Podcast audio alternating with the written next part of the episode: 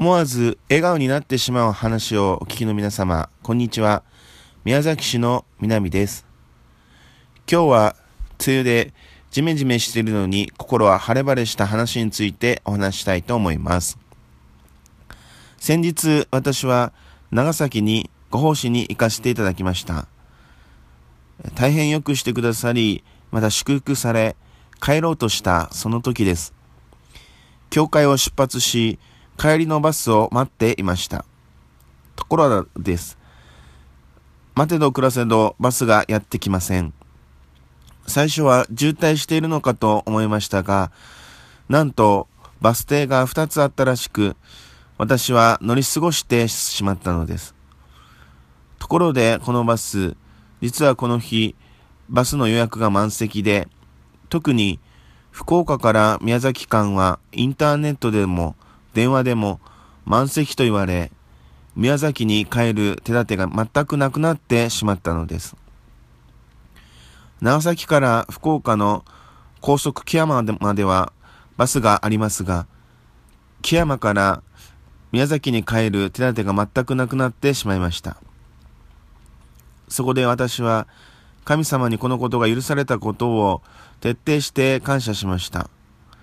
そしてこのことが必ず駅に祝福になるようにお祈りしました。そしてとりあえず次のバスで木山まで向かうことにしました。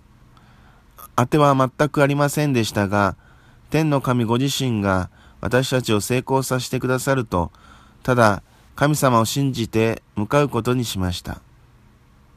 なんと、木山に到着し、しばらくしてバスがやってきました。何度も何度もインターネットや電話で空きを聞きましたが、満席でした。ところが、バスの運転手さんに直接聞いてみると、一席だけ空きがあります、と言われたのです。心から足を褒めたたえました。まさに神のご奉仕は、神様が完全に守って祝福してくださると思わされた出来事でした。しかも、その席、私が乗り過ごしていたバスは、実はぎゅうぎゅう詰めで狭い席だったのですが、今度の席は一番後ろで背もたれを倒してゆっくり帰ることができる席でした。本当に全てが駅に祝福に変えられたのです。